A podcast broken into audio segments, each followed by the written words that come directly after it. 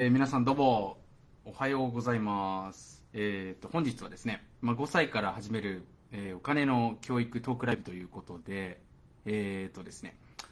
前回、えー2023年度のですね9月の28日、多分日本時間はね、えっと、1日、あの後だったと思うんですけども、その時に開催した、あのトークライブですね、まあ、それが、えーとね、最高の子育て術だったかな子供との会話についてですね、まあ、お話をした、えー会話術ですね、えートークライブがあったんですけども、まあ、その時にですねたくさんの、えー反響をいただきまして、まあ、今回、えー続編という形でですね、え今回はちょっとお金に関してのね、まあ、お話を、え少しばかり、えー僕のね、え経験の中から皆さんにもお裾分けしていけたらと思っております。はい。まあ、そんなわけなんでね、えー、早速ですね、今日ちょっと僕の方でもね、事前に、えー内容の方ですね、考えてきましたので、それをですね、えーと、今日はやっていけたらと思いますので、まずですね、最近ちょっと僕自身がね、まあ、影響を受けた、えー本の、まあ、紹介ということでね、えー早速やっていけたらと思うんですけども、まずね、こちらですね。えっとですね、こちら。えー、と今ね、ちょっと実はですね、Facebook とね、Instagram 同時に今やっていてですね、まあ、理由といたしましては、あの、Instagram でね、こう、ビデオをライブ配信するとですね、そのビデオのデータがダウンロードできないんですよ。要するに僕のデバイスね、えーまあ、ハードの方に入らないので、なので、こう、インスタグラムの中でしかね、ちょっと見れないので、あの、もし何かあってね、消えてしまったら嫌だなということでね、Facebook だと、後でね、その自分がライブ配信したビデオっていうのをダウンロードできますので、そういった意味で、えー Facebook とね、Instagram でやってるんですけど、この Never Enough っていうですね、えーまあ本ですね。まあ、ジェニファーさんっていう方がね、えー書かれた本でね、まあ、ウォール・ストリート・ジャーナルとかにね、えーまあ、寄稿している非常に有名な、あの記者の方がですね、書かれた本なんですけれども、まあ、これね、どんな本なのかっていうとですね、えー書いてある通りなんですけども、まあ、 achievement 社会ね、まあ、達成化社会のが toxic、まあ、弊害になるときみたいなね、そんな本なんですけれども、まあ、これをですね、えーと、僕の子供が通っているですね、学校からあの推薦されましてね、ぜひ、えーこれについてですね、読んでいただいてね、あのできれば、えお子さんだったりね、あの周りの親御さんとディスカッションしてくださいということでね、あのお勧めされたわけなんですけれども、要はこれどういう本なのかっていうとね、英語なんでちょっとね、わからないですよっていう人もいると思うんでね、簡単に要約させていただくとですね、実はアメリカの、えー最新の研究結果でですね、アメリカで富裕層の方々ですね、えーっとですね、大体年間でですね、まあ、1700万円ぐらい以上の、え高所得層の、え方々を、えーまあ、研究したところですね、その家庭のお子さんがですね、かなりの確率で、まあ、精神的な部分での、えーうつだったりとかですね、まあ、病をね、結構抱えてたりしたっていうデータがですね、実際に分かったんですね。で、どういうことかっていうと、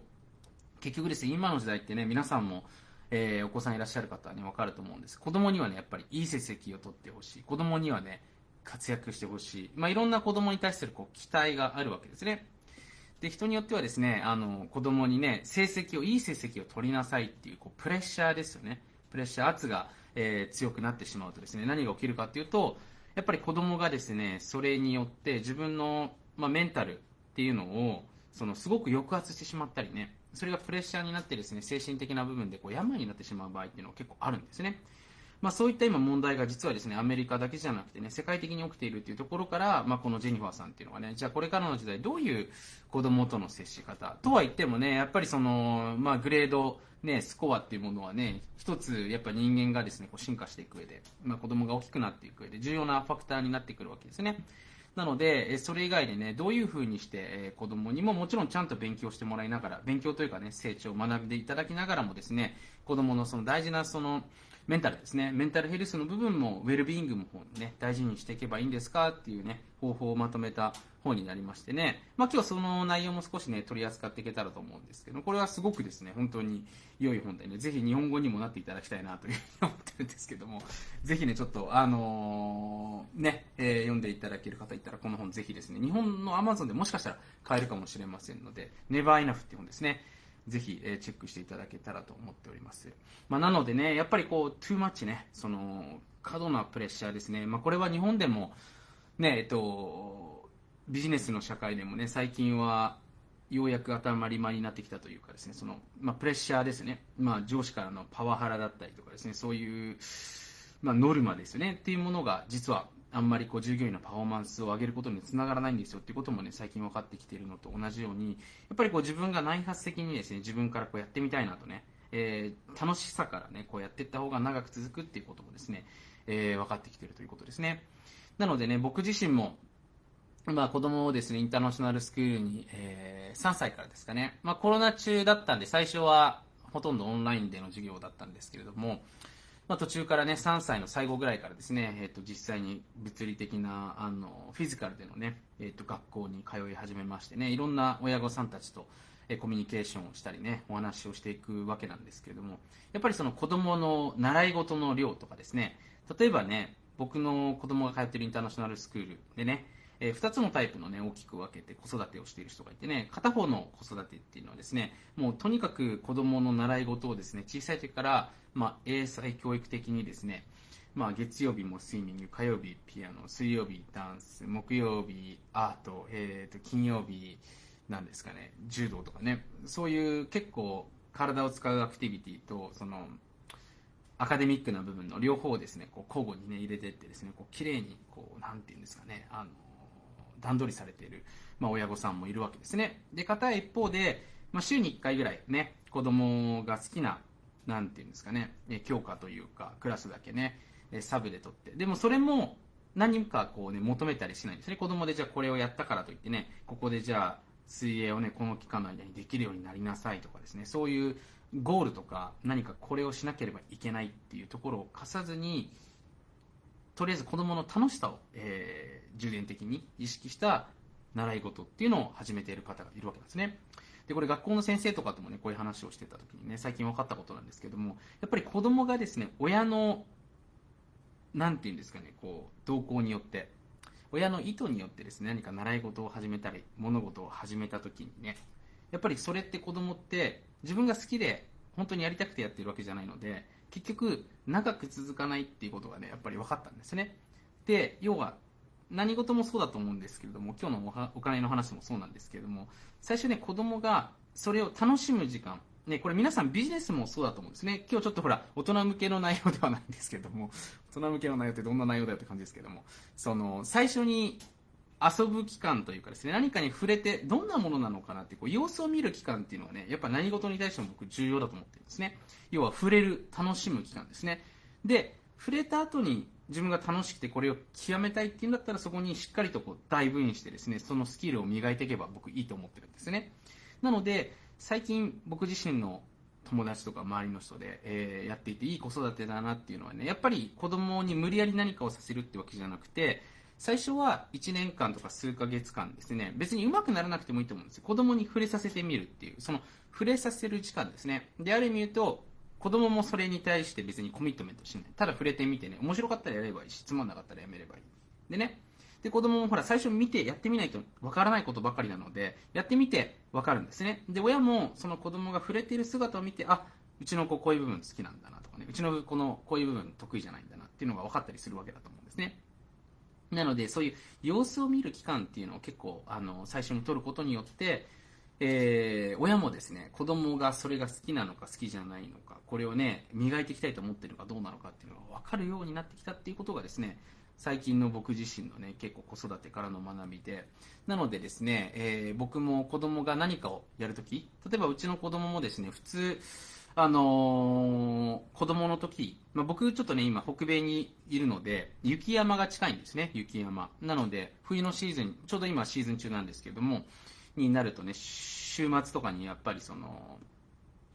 行くわけですよ、雪山にね。あの、で、最初、まあ、僕の友達とかがみんな言ってたのは、その子供はスキーの方がね、簡単だよってことでね、最初僕の子供にスキーをやらせてたんですね。で、僕もスキーの方が簡単だと思ってたのでね、やらせてたんですけども、どうやら僕の子供はですね、しばらく話を聞いていると、スノーボードをやりたいというふうに言ったんですね。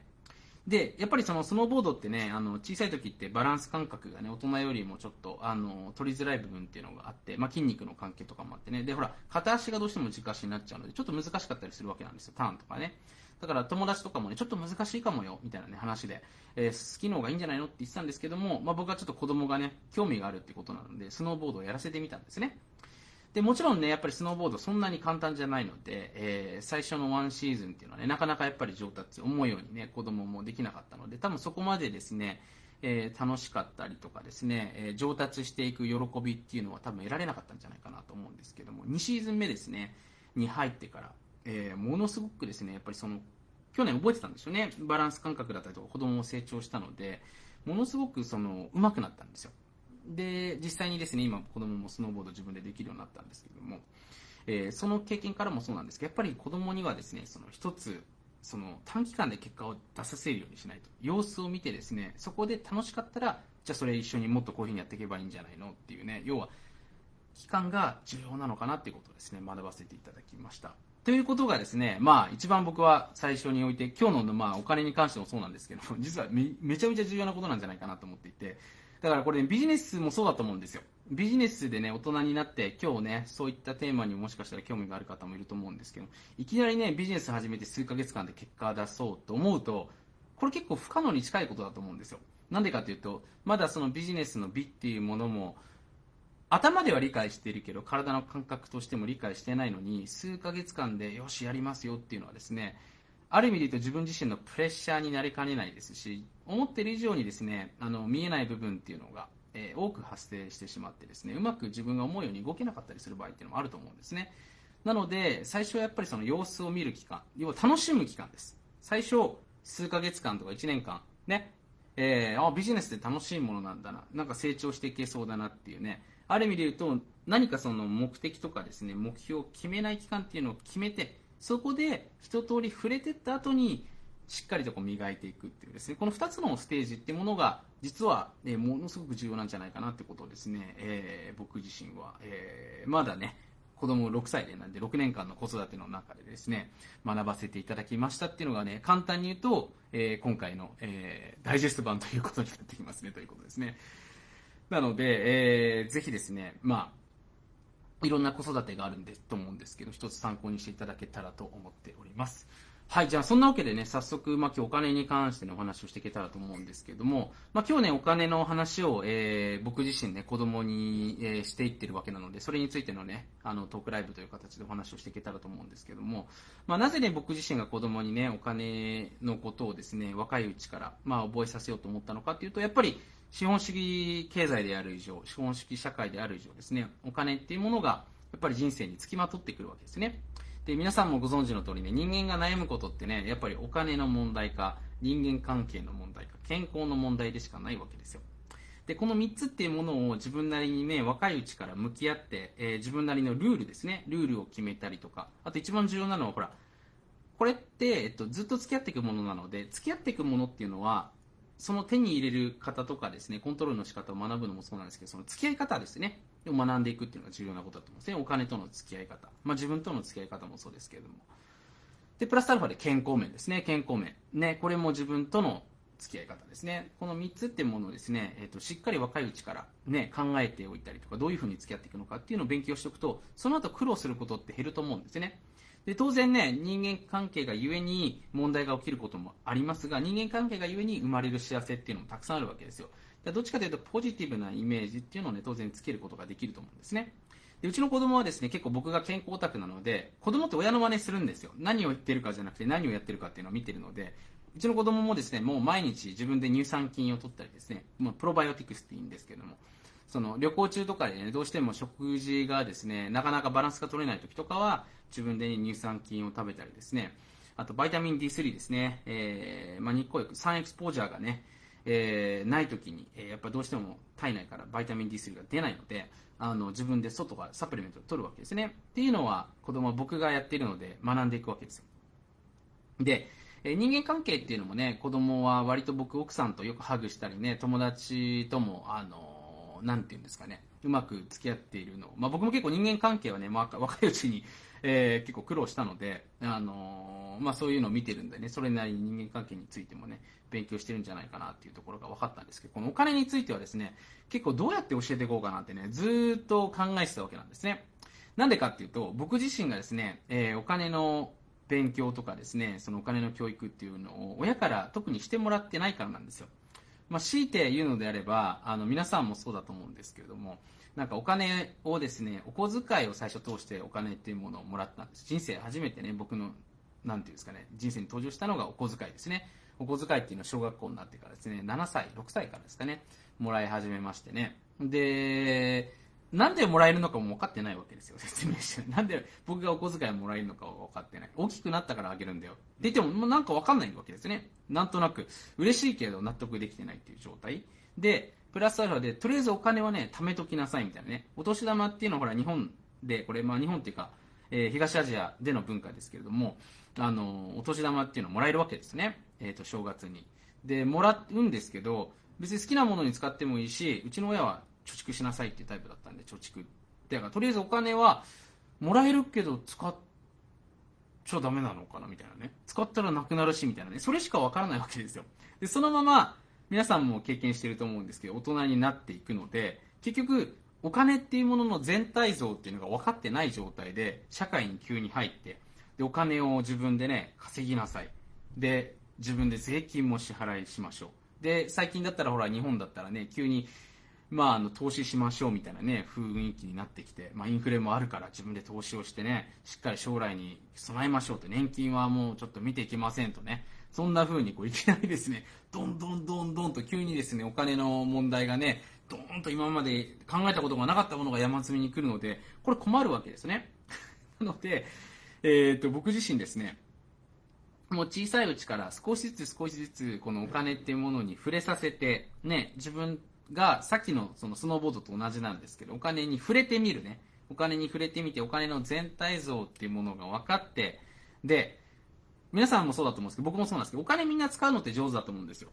でもお金を手に入れたりとかね、お金を、じゃあ、貯めるって言ってもね、ほら、タンス預金しか教えてもらってないので、どういうふうに貯めていくのかっていうこととかも教えてもらってないわけですね。この全体像ってお金ってね、シンプルなように見ていろいろとやることがたくさんあるので、それらをですね、一つ一つの要素に分けて、若いうちから触れていくことによってですね、将来ね、そんなにお金に対して悩まなくなるんじゃないかなっていうことを思ってたわけですね。なので、実際に僕自身はですね、えー子供が5歳ぐらいからですね、あの、お金に興味を持ってもらうようにですね、コミュニケーションをするように、えーし始めまして、えーまあお金についてね、子供が興味があるときにね、えーいろいろと一緒に考えてみたりですね、あのまあ実際にね、あの、紙に書いて教えてあげたりですね、実際に経験を通してお金っていうものを身近に感じてもらうことをですね、始めていきました。で、まあ、そのちょっとどういうふうにお話をしてたのかっていうのはね、この後お話をしていくんですけれども、まあ、その中からですね、ちょうど子供が6歳になった時ぐらいからね、自分でもあのビジネスを始めてみたいとね。で、子供は僕が、あの、ね、自分で会社経営をしていることを理解していてね、僕の会社のこともよく、会社の名前も知ってますし、えーどういうビジネスをやってるのかっていうのもなんとなく分かってるわけなんですね。なので、うちの子供もですね、僕も自分で始めてみたいっていうことで、実際にですね、6歳になってから、えー自分でね、ビジネスを、えー子供は始めることになりましたということですね。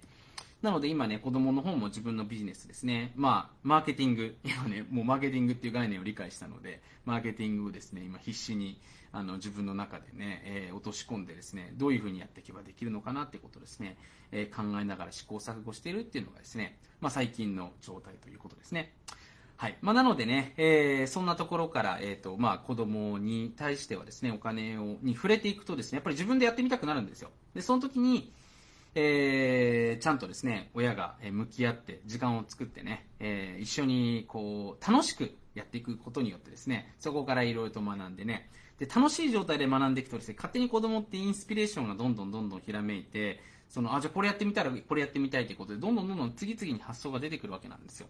なので、僕もですね、子供に、まあちょっとこれビジネスの話になっちゃうんで、今日の話からちょっとずれちゃうんですけども、マーケティングのね、基本的な話ですよね。で、子供が分かりやすいように説明していくとですね、子供がもう勝手にその話を応用して、じゃあ父ちゃんこれもできるんじゃない？まあ、父ちゃんって言わないんですけど、あの、パパこれもできるんじゃない？これもできるんじゃないってことでね、どんどんどんどんアレンジして、えー、また、なんて言うんですかね、僕が逆にそれ聞いてて、あ、確かにそれいいな、みたいな感じでですね、そういう、こう、なんて言うんですかね、僕も逆に刺激になっていくわけなんですね。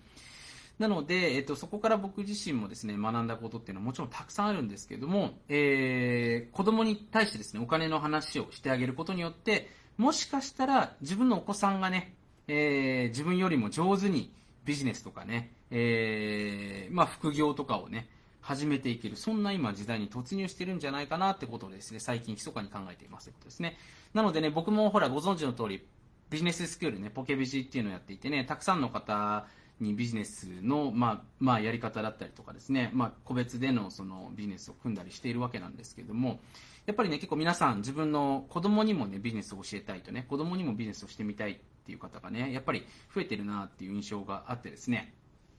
で、まあ何が言いたいかっていうとですね、あの、子供とやっぱりね、そうやって一緒に何かをしていくことによって、えっ、ー、と、子供もその親がビジネスをしていく姿を見て学ぶ部分っていうのもたくさんありますので、今の時代っていうのは、もしかしたら、子供もですね、小さいうちから何かそうやってね、自分の家族の中、もしくはね、小さいものでもいいんですけれども、自分でお金を生み出す練習をしていくことによって、大人になった時にですね、えっ、と、まあもちろん、雇用されていくっていう生き方もできると思いますし、自分でお金を作っていくっていう道もね、選べるようになっていくんじゃないかなと思ってます。なので、えっと、人生今100年時代でですね、まあ、結構ね、本当に大変な時代になってるんじゃないかなと思ってます。僕もね、やっぱり僕のおじいちゃんの時代とお話を聞いてると、今の時代ってほら、考えなければいけないことが多いじゃないですか。まあ僕、すごく覚えてる話があってね、2019年にですね、えっと、北欧ですね、えー、まあフィンランド、ノルウェー、デンマーク、えー、と、あともう一個忘れてるな、に40日以上ですかね、あの、滞在しましてね、まあ、世界一幸せな国々と言われているね、幸福度ランキングトップの国々の一つですね。まあ、実際に行って、現地の人とコミュニケーションをしてみるとね、本人たちはそういうのを自覚してない様子なんですけれども、ただやっぱりね、ストレスとかね、文句とか悪口っていうのは、日本のにいる人たちよりも、なんか少ない気がすると。だ国に対して納得している人たちが多かった印象なんですけども、そのうちの一つっていうのがやっぱり社会保障がね、ものすごくしっかりしてるので、老後のお金の不安っていうのを心配している方っていうのはほぼいなかったんですね。なのでほら、自分の人生でお金のことを考えなくていいので、何が起きるかっていうと、その分楽になるわけじゃないですか。ね、そうするとほら、ストレスレベルって一気に下がるわけですよ。でもほら、日本、ね、僕もそうなんですけれども、ほら、老後のこととかね、自分の人生のこととか、まあ子供の教育とかですね、税金とかいろいろとこう考えることがですね、どうしても多すぎるわけですよ。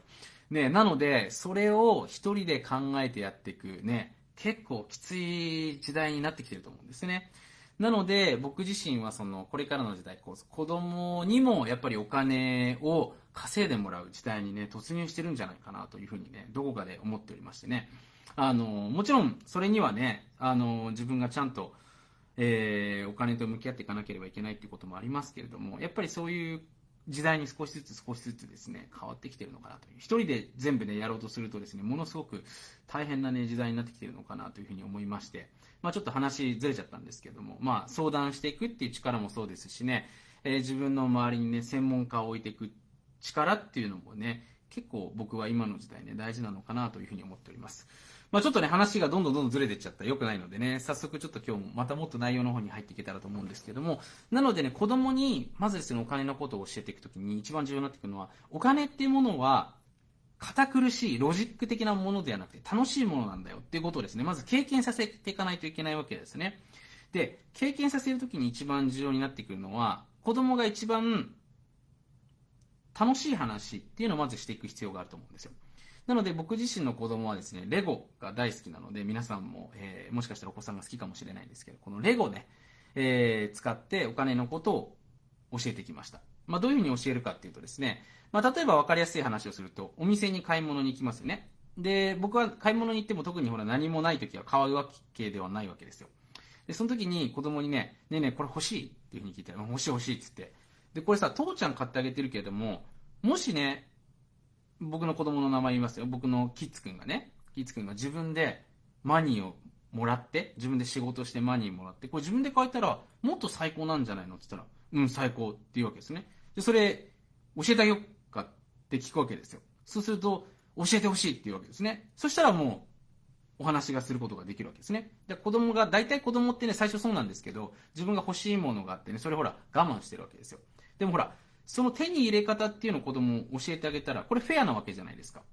ね。だからそうやって、子供が欲しいものとかやりたいことあるって言ってね、で、これいくらぐらいなんだけど、じゃあどういうふうにやったらこれできるか教えてあげようかってことで、子供にお金のことを教え始めるっていうのがまず最初の、えー、入りとしてはすごくベストなのかなと僕自身は思っていますということですね。それが最初の僕の子供へのですね、お金の入りの部分で、で、えっと、そこからですね、少し少しですね、ずつ、毎日毎日、ちょっと、ちょっとずつですよ。これ全部人生何でもそうだと思うんですけど、お金のことをこう、触れていく、さっき言ったんですけど、学ぶとかがっつりこうね、集中してやるってなると、これさっき言ったんですけど、プレッシャーになっちゃうんですね。この本にも書いてあります。一気にやりすぎるとプレッシャーになっちゃって疲れちゃいます。なので、触れていく。ちょっとずつちょっとずつですね、触れて、楽しいものだなと。なんかいいな、お金勉強できたらいいなって気持ちにさせていくことが大事なので、ちょっとずつちょっとずつ、コミュニケーションの中でお金を意識させる時間っていうのを増やしてきました。なので、例えば Amazon で物を買ってね、僕ん家にも Amazon とかでよく、あの、配達のおじさんが来るんですけども、そのおじさんがどうやってお金をもらってると思うって、何か例えばね、えっ、ー、と、パッケージをね、家に運んできたとしますよね、荷物。で、そこに例えば子供の、そうですね、まあ、T シャツとかなんか服が入ってたとしますと。ね、これパパがカードっていうものでお金払ってね、Amazon の人ね、運んできたんだけど、このおじさんどうやってお金もらってるのかなとかですね、まあこれ、以前一回話したことあると思うんですけど、おじさんの一日っていうのをですね、想像させてみて、子供にですね、そのおじさんの一日朝起きてから夜寝るまでのね、えー、動きっていうのを想像させてみると、あ、このおじさんもね、家族がいたり、このおじさんも、もしかしたら配達の途中にお腹が減ってしまってね、えっと、コンビニ行って、まあ、コンビニ僕のいるとこあんまないですけども、あの、ご飯を食べたりとかなんかあってね、この人っていうのも、そういう人生の中でこう配達っていうね、仕事をしてるんだなってことを分かってくるわけですね。で、それがまず一つね。で、そういうふうにして一つ一つ自分が物を買うときとかですね、まあ、飛行機に乗るときとか何かするときに一気に全部説明するとですね、子供ってわかんないので、毎日のちょっとした時間です。本当に5分とか10分の時間に、そうやってお金のことを意識させて、この人がどうやってお金をもらっているのかっていうことを理解させていく。で、誰が、これ一番重要だと思うんですけれども、誰がこの人の仕事によってハッピーになっているのかってことですね。必ずほら仕事をしていくってことはね、誰かを喜ばせていく。誰かのために何かをしているので、お金得られてるわけですね。それが誰なのかっていうことをですね、しっかりとこう、分かってもらうために一緒に考えていくことですね。これをしていくことによってですね、実は子供ってね、そのビジネスモデルっていうものを勝手に理解し始めるんですよ。なので、えー、まあそこからだから言ってね、例えば僕の子供は今どういう風になってるかっていうと、そのものがどこで作られているのかってことですね。どこの国がどういうものが強いのかっていうのをですね、最近は、えー、教えているようになってきました。だから Apple コンピューターですね。まあ、アップル作ったのがスティーブ・ジョブズっていうのも分かってますし、えっ、ー、と、それがじゃあどこで作られてきてるのか、じゃあどこの国がどういうものが強いのかっていうのをですね、最近は地球儀を見ながらですね、考えていっています。で、それがなぜなのかっていうのもね、一緒に考えてね、えー、教えるようにしてるわけなんですけど、そうやってね、裏側の部分を全部理解させていくと、何かするときにですね、とんでもないアイデアっていうのが出てくるわけなんですね。なので、ちょっと僕の子供がやってるビジネスはですね、あの、ごめんなさい。ちょっと今日はお伝えすることはできないんですけれども、自分がビジネスをするときにもそういうね、えー、いろんな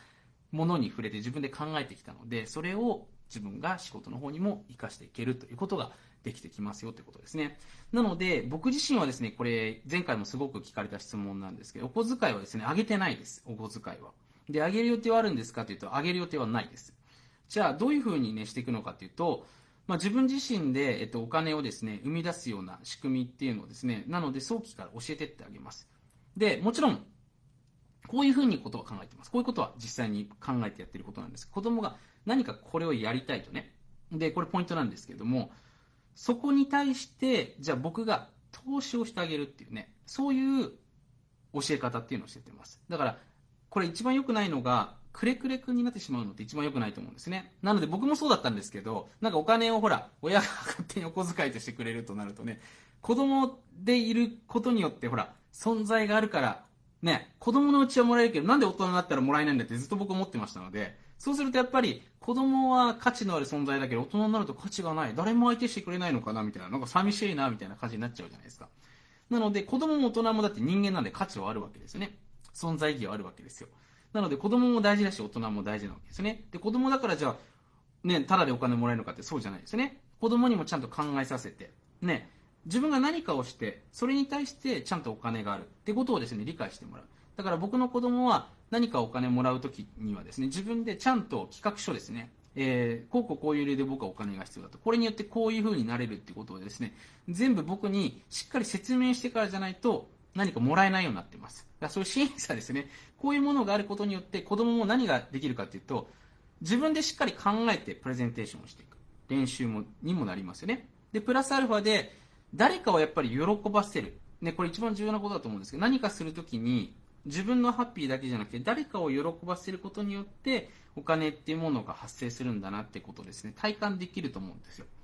なので、実際にですね、子供に、まあ、僕自身はですね、えっと、紙とペンっていうのはですね、もう無制限に与えてます。うちの子供は1日多分ね、500ページはちょっと言い過ぎですけれども、100ページぐらいなんか書いてます、いろいろと。で、時には企画書みたいなね、そういうグラフを書いてることもありますし、自分で本を作って、この前は自分で本を作って僕に言ってきましたよ。自分でこれ見るとパパがハッピーになるから。でも、そのほら、アイディア自体はいいわけじゃないですか。で、それを否定せずにほら、一生懸命考えたんだったら、じゃそれに対して10円でも20円でもいいわけですね。そうやって少しずつですね、何かに対して価値を生み出す練習をして自分で考えていくことを積み重ねていくとですね、やっぱり子供っていうのも自分がほら価値がある人間なんだなってことも当然理解していけると思いますし、そこからやっぱり仕事っていうものを学べると思うんですね。なので、そこがですね、めちゃめちゃ重要になってくるかなというふに思います。で、あとですね、やっぱり親の仕事のことですね。まあ、これはね、結構僕も友達と話したんですよ。まあ、僕はほら海外にいてね、あの、いろいろと仕事をしている人が、いろんな仕事をしている人が友達にたくさんいるので、えー、まあ、お医者さんもいらっしゃいますしね、経営者の方もいらっしゃいますしね、リアルター、不動産を売る人もいますし、いろんな職業の方がいるので、子供にどうやって教えてますかっていうことをね、結構いろいろとお話をしてね、いや、特に教えてないですよっていう人もいればね、いや、教えてますよっていう人もいるんですけども、やっぱりですね、父ちゃんが何の仕事をしているのかっていうのはね、教えてあげた方が子供も理解できると思うんですね。なので、えっと、僕自身はですね、子供にものすごくシンプルにね、どういう人たちに対して、どんなものを売ってね、どんな状態にしているのかっていう、このシンプルな構図ですね。これビジネスするときも皆さん、あの、シンプルに考えていただく。どういう人たちに対して、どんなものを売って、どういうふうになってもらっているのかってことをですね、えー、お話をしていくとですね、やっぱ子供も理解していくわけですね。そうすると、じゃあ、君はどういうものをやってみたいのって言って、僕はこういう人たちに対して、じゃあこういうものを売って、こういうふうになってもらいたいと思ってるんだよね。じゃあ、あとは、それやってみようよっていうだけなので、ものすごくシンプルなわけですね。なので、親の仕事とかですね、さっき言ったんですけど、あの、僕、アマゾンのおじさん、例に出しましたけれども、いろんなほら仕事のしてる人がいるので、その人の仕事のことをしっかりと、えー、子供と一緒にですね、えー、1日、もう10分でも5分でもいいので、向き合って教えていく。で、そこから頂点自分の仕事も教えていく。で、子供がやってみたいことがあったら、別にそれをね、ほら、いきなりビジネスっていう形にしなくていいと思うんですよ。まずミニビジネスみたいな感じで、プチ商売ですよね。っていう形で、小さく始めさせてみる。君だったらこういうことできるんじゃないの？ってことですね。一緒に考えてあげてね。じゃそれやってみようよってことでね。やってみるってことがですね、えー、子供にとって重要なポイントになってくるのかなというふうに、えー、僕自身思っていますということですね。で、えっ、ー、と、あとここがですね、結構重要なポイントだと思うんですけれども、その子供ができること、ね、これ大人ももしかしたら、えー、こういう時間が必要なのかもしれないんですけども、自分ができることでどうやって人が喜ぶのかっていうのを親が一緒にですね考えてあげる時間っていうのは結構重要だと思います。まあ僕は、えっ、ー、とですね、子供を妻が授かる前ね、に、子供ってメンタルブロックとか何もないんじゃないかなって思ってたんですよね。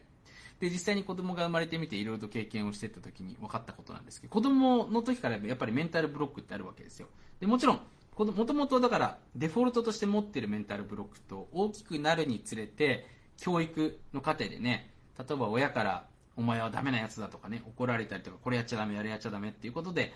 えー、自分の頭の中に無意識に出来上がってしまったメンタルブロックがあると思うんですねで、この2つっていうのはやっぱり取り除いていかないといけない。全部取り除くことは無理だと思いますけれども、ちょっとずつリリースしていった方がやっぱり自由に生きていけるわけだと思うんですね。で、子供の時からもね、やっぱりその、自分が持っているものとかね、自分がやっていることで、人が喜んでくれるっていう自信ってないわけなんですよ。で、これを経験させていかないといけないと思うんですね。経験させていかないと。なので、僕自身がですね、まず、これビジネスを始めさせていくときに一番重要なんですけども、自分がほらビジネスって大人もそうですよ。できるって思わないと人間ってできないんですよ、絶対に。自分が、これさっき言ったんですけど、初期ステージで楽しいっていうステージがあって、次できるっていうステージがあって、そこから初めてスタートしていくんですよ。なので、その、触れる。で、次にできるって思わせるための方法っていうのはやっぱり経験しかないんですよ。じゃあビジネスの経験はしたことないんで、どうやって経験させるんですかっていう時に、これ重要になってくるのが、自分の身内の人の誕生日とかにその子ができることを使って最大限に喜ばせてもらうってことをまずしておくことによってこれ何が鍛えられるかというと子供が自分で考えてアイデアを実現していくわけですねそれによってですね例えば僕の妻の誕生日とかもそうなんですけど僕の子供に考えてもらいますまあ、僕ももちろん考えてね、えー、それに対して準備はするんですけども子供に頼って考えていますでそれによって僕の妻が喜んでくれますよね。で、これ、君が考えた企画なんだよと。君のおかげでできたんだよと。で、それに対して君は企画も考えてくれたし、実際にそれに対して、こういうね、部分っていうのを、えー、喜びとして提供できたよね。これ君にすごいことなんだよって。じゃあこれを、あとは知らない人たちに、これ奥さんにできた、自分のママにできたんで、まあおばあちゃんとかにもみんなやるんですけどね、まあ身内の人たち。これを他の人たちにやっていけばいいんですよっていうふうに順序やっていくと、できる。あ、僕のアイデアとか僕が持っているスキルが、ちゃんと人の喜びにつながってるんだなっていう体感をするわけですよね。で、ここから、やっぱりですね、お金の方に、ビジネスの方につなげていくことによって、勝手にですね、どんどんどんどんですね、自信を持って始めていくっていうのが、実はお金についてということなんですね。まあ他にもですね、ちょっと今日時間の関係でお話ができないんですけれども、その価値ですね。まあ価値。まあ僕も価値についても、あの子供にはかなり教えてきましたし、さっき言ったね、どこの国なのかっていうところもそうです。その時に使っているね、いくつかツールもあるんですね。もそうですし、そのどうやって子供のスキル、ね、やっぱ子供ってそうなんですけど、その日の気分によって今日スキルを磨きたくないなっていう時もありますので、そのスキルをどうやってね、磨いて向上させていくのかっていうところもそうですし、ビジネスのね、じゃあ、マーケティングとかさっきありましたけれども、どうやって教えていくのかっていうのはですね、またちょっと、えっ、ー、と、次回以降ね、一発で、ほら、今日の話も紹介してしまってもね、面白くないと思いますので、また皆さんからの、えー、感想とですね、えー、何かがあり次第ね、えー、対応していけたらと思っておりますのでね、もしちょっと、まあ、今日時間がまだあるので、質問と、えー、何かですね、聞きたいことがあったら、コメント欄に書いていただけたらね、僕も見ていきますので、えー、ぜひ皆さん何か書いたら教えてみてくだ、教えてというかね、おっしゃっていただけたらと思っております。で、まあちょっとこれね、あのー、なぜか僕の DM の方に来てるんですけれども、えっ、ー、と、一番やっぱりね、重要なことっていうのはですね、僕も今日の内容を作っていく時もそうですし、まあいろんな親御さんとですね、触れていて思ったんですけども、子育てで一番大事なことって何ですか？ね、一番重要なポイントって何ですか？子供にお金を教えていくことって何ですかっていうね、一番やっぱりメインの、そのドミノの一番最初になる部分ですね。だから僕自身も日八のビジネスでもそうなんですけど、一番重要な部分を見極めていくことってやっぱ何においても大事だと思うんですけど、何ですかっていうことを、すごく考えてた時に、一つ答えが出たんですけれども、これをね、ちょっと皆さんにお伝えさせていただくと、何かっていうと、これ結構意外かもしれないんですけど、親が疲れてないこと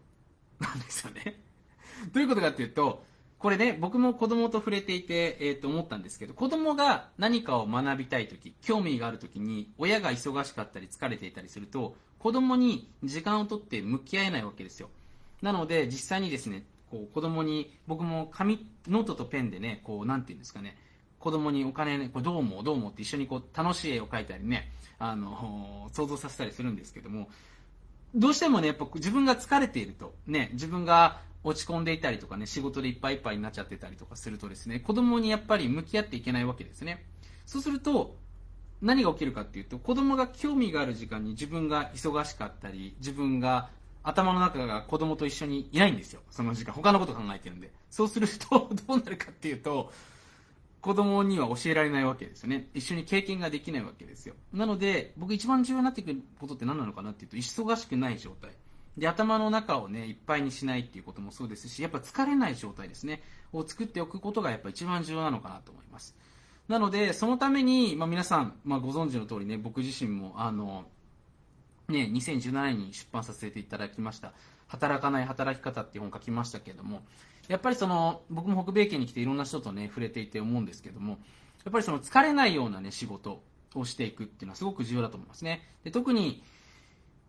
日本に生きていて、僕もね、日本人なんですけど、やっぱ人のことね、どうしても気になっちゃう人って多いと思うんです。僕も気になっちゃいます。そうすると、ね、やっぱり人間関係のストレスがやっぱ一番大きいんですね。なので、人にどう思われてるのかなっていうこともそうですし、あのー、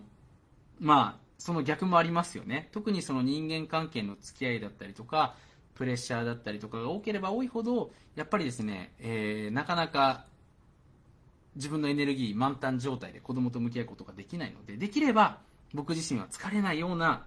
仕事。ね。だから今の会社、給料良くても、えー、疲れちゃってるんだったら、ちょっと考えた方がいいかもしれないですね。やっぱり、今回のね、冒頭にありましたけど、このネバーイナフって本ですね、一回子供が精神的に病んじゃったりとかすると、立ち直るのにものすごく時間かかるんですよ。もうこれ大人もそうですよね。一回ビジネスでね、僕も経営者の方からね、よく相談乗りますけれども、最初ね、順風満風だったんですけれどもね、一気に、えー、忙しくなりすぎちゃってね、精神的に、あのー、落ち込んでしまって、もう立ち直れなくなっちゃいました。どうしますかっていうね、あの、相談とかってやっぱ来るんですけれども、あの、やっぱ疲れないでこう長く続け、それこそサスティナブルですね。そういう状態やっぱりね、作っていくことが一番重要なんじゃないかなというふうにね、僕自身は思っておりますということですね。はい。なのでね、今コメントありましたけれども、そうなんですよ。僕自身、あの、ポケビジっていうのをね、えー、皆さん、あの、僕はやっておりましてね、あの、まあ、これは僕の勝手な考え方ですけれども、えー、そこまでですね、24時間仕事を仕事っていうも、もちろんそういうことも大事だと思うんですけども、疲れないようにしてね、やっぱり子供にも、だって子供も未来を作っていく人間なので、同じように向き合っていくべきだと思うんですね。なので、疲れないビジネス、疲れない仕事っていうのを選んで、えー、自分も長く続けられる。で、そこで体力を温存して子供ともしっかり向き合ってですね、一緒にやっていくっていうのもね、えー、重要になっていくんじゃないかなというふうに思います。そうですね、そうなんですよ。コメントありがとうございますね。えっと、まあ、ポケベジはご存知の方もいると思いますけどね、あの、家族を1人無料で招待できるので、あの、子供とね、一緒に学んでいる方も結構いらっしゃるんですけども、そういうふうにですね、あの、子供とも一緒に何かをやっていく、今時代に突入しているのかなということはですね、えー、感じておりますということでね、えー、ぜひ忙しくない、あのまあ、疲れない、えー、そういうね、皆さん、状態に自分を持っていくことによって子供のこともね、えー、ゆとりを持って見ることができますし全力で向き合うことができるんじゃないかなっていうのがねじゃあ子育てで一番重要なことなのかなと僕自身は思っております。はいじゃあちょっと質問の方ねえっ、ー、とすみませんお待たせいたしました。ありがとうございますね。ありがとうございます。あの 知ってる方からのコメントで非常に嬉しいんですけれども、えっと、まずですね、えっと、Facebook の方でね、えー、頂戴した質問ですね。F さんからの質問ですね。カモさんが訪れた国の中で最も印象に残っている、えー、場所はどこですか？その理由もお聞かせいただきますと幸いですという質問ですね。そうですね。まあ、一番最初に行った国っていうのがやっぱり一番衝撃を受けるのかなとも今思ったんですけれども、まあ、一番最初に行った国が、えー、僕アメリカに1ヶ月、2ヶ月ぐらいですね、留学をしまして、えー、まあ、そこがまず1つ目の僕にとってのカルチャーショックだったっていうのがありまして、で、2つ目っていうのが、そうですね、あの、うん、インドですね。2つ目に行った国がインドで、まあ、当時バックパッカーだったので、まあ、すごく貧乏旅行でしたけれども、あの約えー、と20日間ですかね、友達2人と一緒にインドに行きまして、そこではですね、まあ本当にガンジス川でね、えー、仮装ですね、本当ワイルドな仮装も見ましたし、実際にですね、あの現地のあの学校の方でね、ボランティアも、えー、させていただきましてね、まあそこで、そうですね、ボランティアとか人のために生きることがどういうことなのかっていうのもですね、まあ、の当たりにしたというか経験させてもらったのでね、あのそこもすごく、良かったかなというところですね。で、子供はですね、結構僕小さい時から一緒に子供をね、えっと、子供が本当に4ヶ月、5ヶ月ぐらいから結構飛行機に乗る生活をしていたので、いろんな国に行ったんですけども、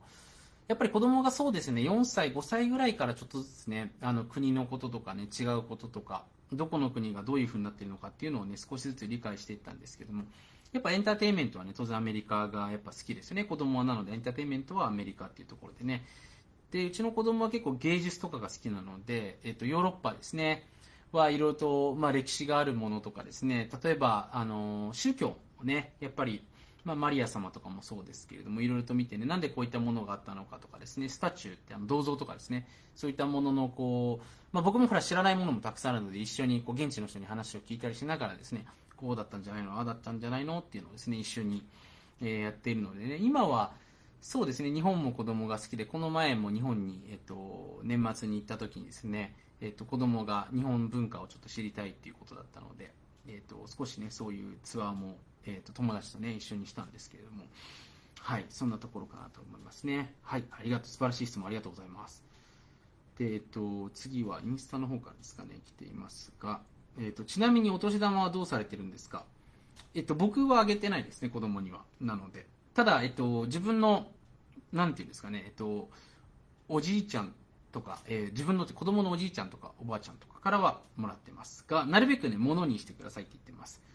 で、できれば一緒にね、その、親も、あの、おじいちゃんとかもですね、子供と一緒に買い物に行ってもらった方が、これ子供がね、えっと、どういうものを選ぶのかっていうのもそうですし、あの子供もほらお金もらうよりもやっぱりそのものを実際に買いに行った経験っていうものの方がそのものの価値が上がると思うんですね。僕オンラインで物を買うのも、まあ、好きなんですけれどもやっぱりそれってすぐに忘れちゃう部分もあると思うんですストーリーがないんで。でも一緒にほら買い物に行くと何が起きるかっていうと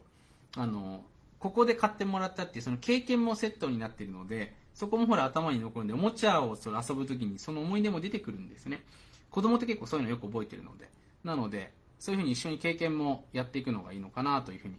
はい、思っております。というところが、あのー、そうですね、えー、結構大事なことになってくるかなというふうに思っております。はい、えーとですね、はい、あ、今ね、コメントありますね。そうですね、お金、うん。うんうんうんうん。お金とですね、今、コメントが来ておりまして、えー、私はお金、親にお金を貯めなさい、無駄遣いをしちゃだめと子供の時に言われていて、自分の子供にも同じことをしていました。うん、今回の川本さんの話を聞いて、えー、ポケビジに参加してお金のことをちゃんと伝えていきたいと思いました。おいい感想ですね。素晴らしいですね。そうですね、僕も、まあそうだったんですけど、やっぱり子供にね、なんかこう、自分がね、どういうふうに教えてもらってたかなってことが、えっと、特に教えてもらってなかったことに気づいて、ちょっとこれめんどくさくなってね、そういうふうに言っちゃいがちだと思うんですけどね、やっぱり早期にね、向き合っていくことってめちゃめちゃ重要だと思いますので、はい。えー、ぜひぜひですね、あの、うん、しっかりと子供に向き合っていくことをやっていただけたらと思います。はい、えっ、と、ポケビジはどこから参加できますか？なんかポケビジのもう宣伝になっちゃってますね。なんかそういうね、僕がもともとなんか、あの、宣伝をするようなね、感じに、えっ、ー、と、もしかしたら見えちゃってるかもしれないんですけれども、えっ、ー、と、そうですね、ポケビジはですね、ちょっとここにコメントしていただくか、僕に DM していただけたらですね、ポケビジの、あのー、まあ、なんていうんですかね、参加できる URL ですね、えっ、と、シェアさせていただきますので、まあ、もしね、ポケビジ、まあそうなんですけども、興味ある方いたらですね、えっ、と、ぜひぜひ教えてあの僕にコメントかですね、DM 送っていただけたら、ここから参加できますよっていうのとね、あと、えっ、ー、と、今ですね、僕自身が皆さんにお勧めしている、そのビジネスオーナーマインドっていうですね、まあ、結局さっきのこともそうだったんですけども、まあ、ビジネスオーナーマインドって何ですかっていうと、例えばですね、えっと、シンプルに物事を考えて、こうシンプル化していく国威っていうのもですね、実は、えー、ビジネスをしていく上で求められていることですね。子供に教えるときも、えーと、物事を複雑に教えれば教えるほど子供ってカオスになって理解しないのでで理解できてないと行動もできないんですね。で僕もビジネスするときにいつも意識していることがシンプルなものじゃないと自分も行動できないですし自分のチームメンバーとかですね、えーと、メンバー一緒に仕事している人も行動できないですしお客さんもなんだか分かんないんですよ。だこのシンプル化にしていくっていうのもね、えビジネスオーナーマインドの重要なことなんですけどこの脳みそのですね作り方の部分をですね僕が説明した、えーと、特別ビデオの方ですね、えっと、それもちょっとね、無料で、あのこれ別にお金払わなくていいですかね、プレゼントさせていただきますので、ポケベジ、えー、知る前にですね、ちょっとそのビデオだけ見たいという方も教えていただけたら、これ無料で送りますのでね、ぜひチェックしてみていただけたらと思っております。じゃあですね、そろそろ時間が来ましたので、特に質問がなければ、はい、今日はですね、おいとまさせていただけたらと思います。そうですね、このビデオはですね、アーカイブとして、えっと、残しておきますので、はい、少しでもお役に立てていただけたら、えー、幸いな次第です。まあそうですね、前回9月にやりまして、あの、結構たくさんの方からね、感想をもらって、多くの方がね、やっぱり子供に、まあ僕もそうですけどね、子供にやっぱ良くなってほしいなっていう気持ちもある一方でね、どう接していけばいいかわからない、何からどのようにしていけばいいかわからないっていう部分があってね、まあ僕もそういった悩みがあって、あの多分、一番頼りになれるであろう、まあインターナショナルスクールを選んでね、まあ結構、いろんな親御さんと話をしたりとかですね、学校で結構親が勉強できる機会っていうのもたくさんあってね、どうやってソーシャルメディアと向き合っていくのかっていうところもそうですしね、例えば僕も子供の前でスマホをどういうふうに触るのかとかって結構ルールがあるんですけども、そういった部分をですね、結構いろんな部分を学ばせてもらってね、えー、本当に安心してる部分っていうのもあって、でも、なかなか今の日本においてですね、そういう親が、こう、なんていうんですかね、えっ、ー、と、何か物事を考えていける場所とかってね、ちょっとなかなかなくなってきてるんじゃないかなということでね、ちょっと前回からだいぶ期間が空いてしまいましたけれども、またちょっとね、僕も、僕のね、えっ、ー、と、時間が許す限りで皆さんとちょっとタイミングが合えば、このような企画ね、またどんどんどんどん無料でね、えっと、ポケビジはすいません、どうしても、あの、これビジネスを教えてる内容でね、あの、他にももう参加してる人がいるので有料になってしまうんですけども。でもめちゃめちゃいいですよ、ポケモン。あの、なんですけども、子育てのこういう部分はですね、どんどんどんどん無料でね、また皆さんと一緒に勉強して、え、学んでいけたらなというふうに思いますのでね。また、そうですね、今日の感想とか、何かね、今後知りたいこととかありましたら、気軽に、え、DM していただけたりとかですね、コメントしていただけましたら、僕もね、一つ一つ見て丁寧に返信していきますので、おっしゃっていただけたらと思っております。